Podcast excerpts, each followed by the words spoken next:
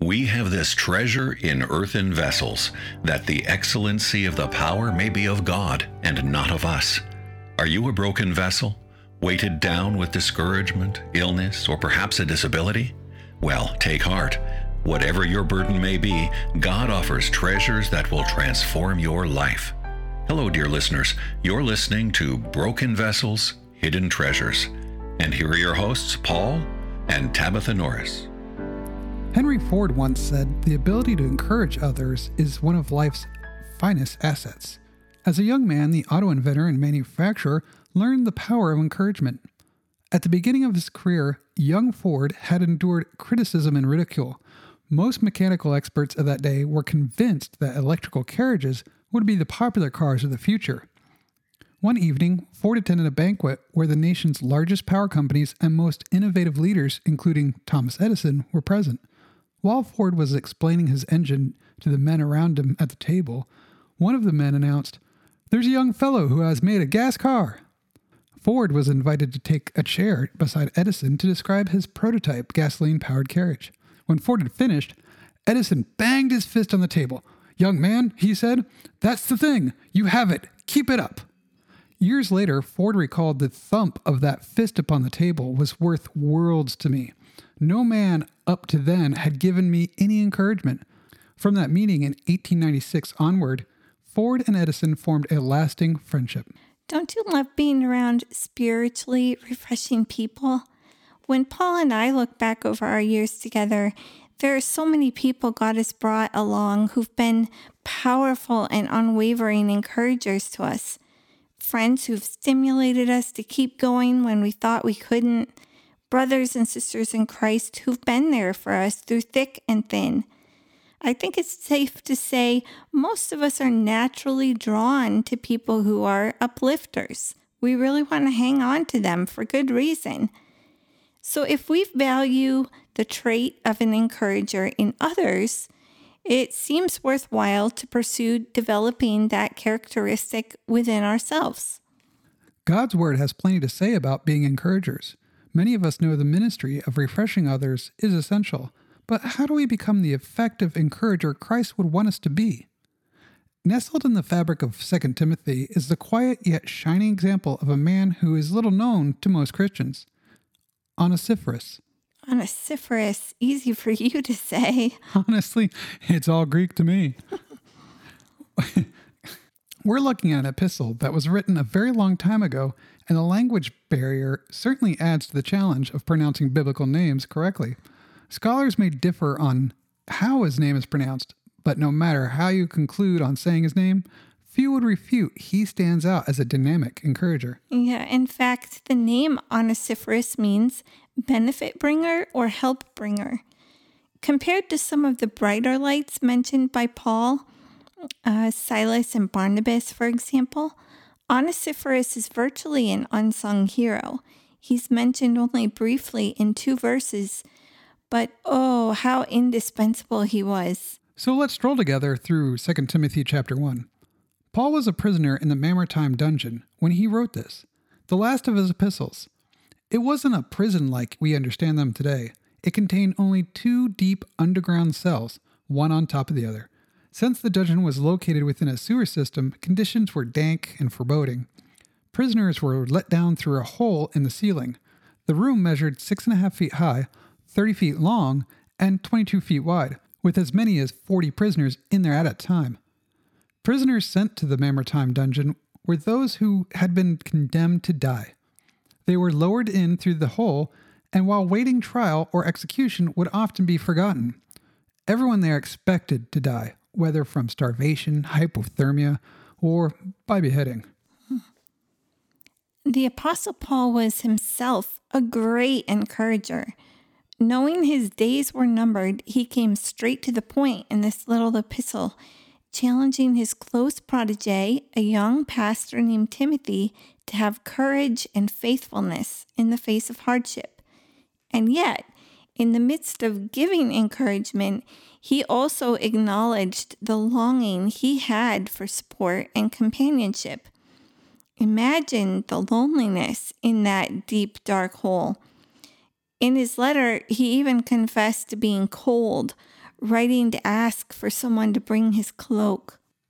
Many Christians had opposed and deserted Paul in his hour of need. When things don't go according to plan, it's amazing how fast people begin to distance themselves.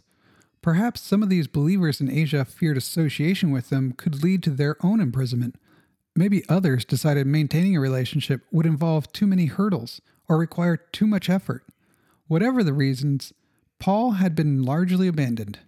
Here in this section of 1 Timothy 1, Paul named three men. Two of them had turned their backs on him. After describing these two sad examples of unfaithfulness, Paul turned to a distinguished role model, Onesiphorus, a friend who had decided to stand by him. He wrote, May the Lord grant mercy to the household of Onesiphorus, for he often refreshed me and was not ashamed of my chains. But when he arrived in Rome, he searched for me earnestly and found me.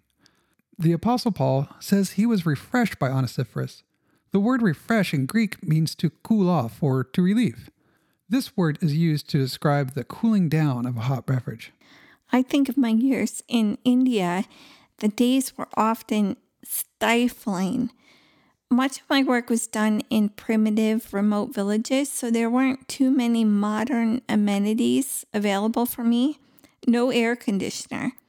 I did, however, have a couple ceiling fans that would turn so very slowly as long as the power was on. But if I could sit still under them and just catch a slight breeze, even if it wasn't strong, that was always such a welcome relief. Yes, that's the picture. Paul's in a stuffy prison in the heat of a life battle that most of us can't begin to fathom. And Onesiphorus often helped cool him down and restore joy to this servant of God. He was the cup of cold, refreshing water that Paul needed. Taking a further look at these two verses in 1 Timothy 1 17 and 18, there are some gems we can draw out. Rich treasures on how we, like Onesiphorus, can go about building a ministry of encouragement. One way to be a dynamic encourager is with our presence. Many of the apostles in the New Testament, including Paul, often expressed their desires to see the believers they loved face to face. Onesiphorus understood the importance of being present for his friend, and he made the effort to be there. He traveled to meet Paul in person. How often is it that when calamity strikes a friend, we aren't sure what to do? And then, crippled by fear of doing the wrong thing, we just keep our distance. Showing up may be the single most important gift of refreshing friendship. I think cards and texts really have a wonderful way of brightening people's days, but nothing replaces face to face fellowship. Whether we invite a friend into the hallowed space of our home or arrange to meet them in a quiet coffee shop, that experience of getting together strengthens relationships in ways that really can't be done looking into a webcam. That is so right. On a personal note, Tabitha and I have really benefited from our face to face times with those who have had significant roles in our lives and ministry. We recently t- returned from a trip to the East Coast, exhausted after traveling over 2,000 miles across country, and it wasn't a vacation but also refreshed and inspired to keep on with what God has given us to do. We were able to visit with dear family in Christ, eye to eye, and learned that all of them had been faithfully upholding us in prayer.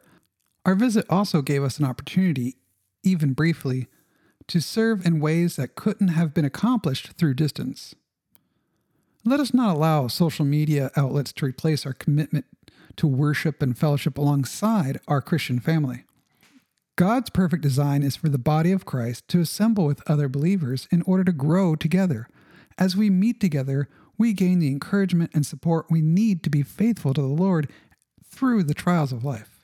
There are people all around us, even in the pews on Sunday mornings, wrestling with all kinds of heartaches and issues. Often they aren't wishing for profound words of wisdom. They just need your presence. It's a simple gift, but highly cherished.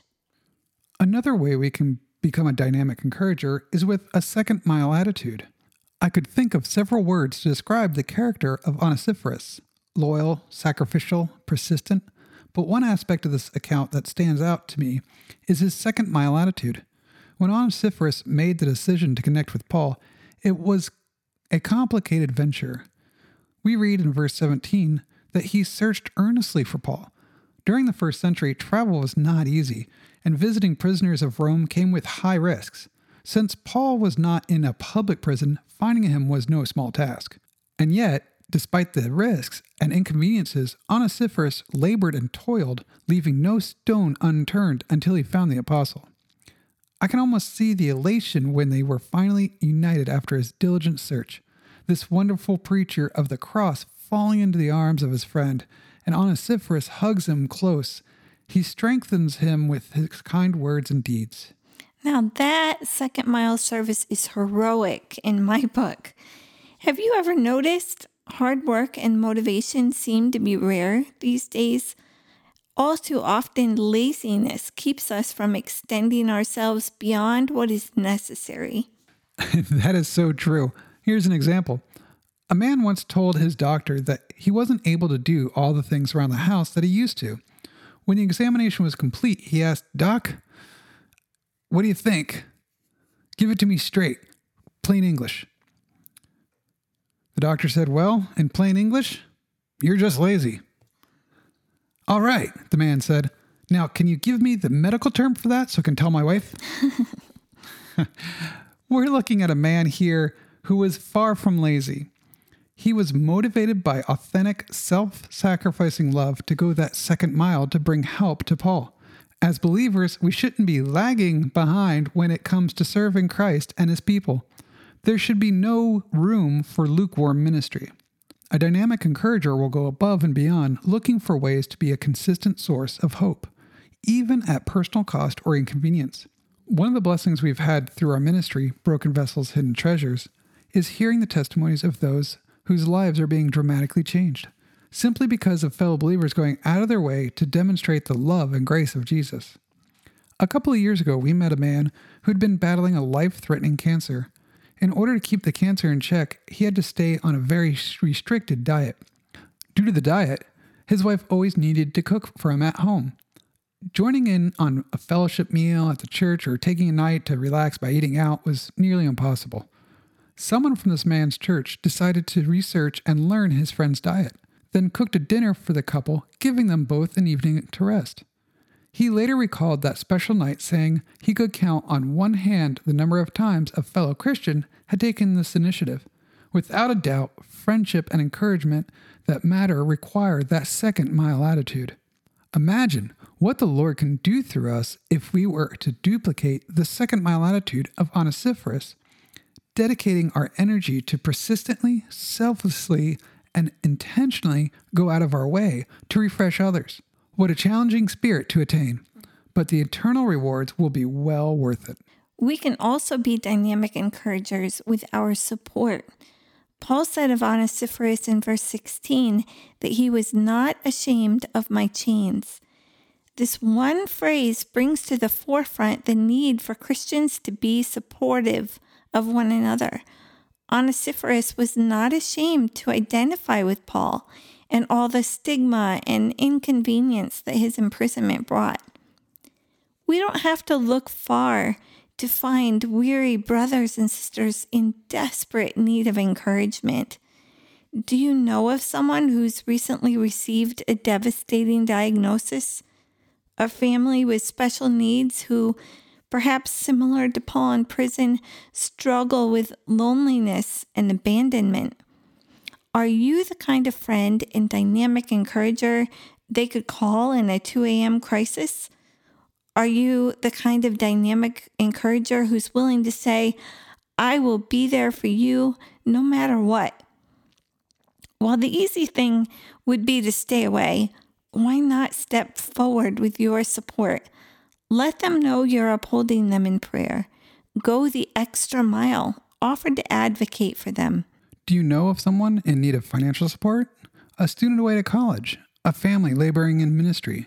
A friend up against a wall of medical bills? Step up and support generously. The ministry of refreshing others is priceless. Be a dynamic encourager by word and deed. Dare to be an Onesiphorus.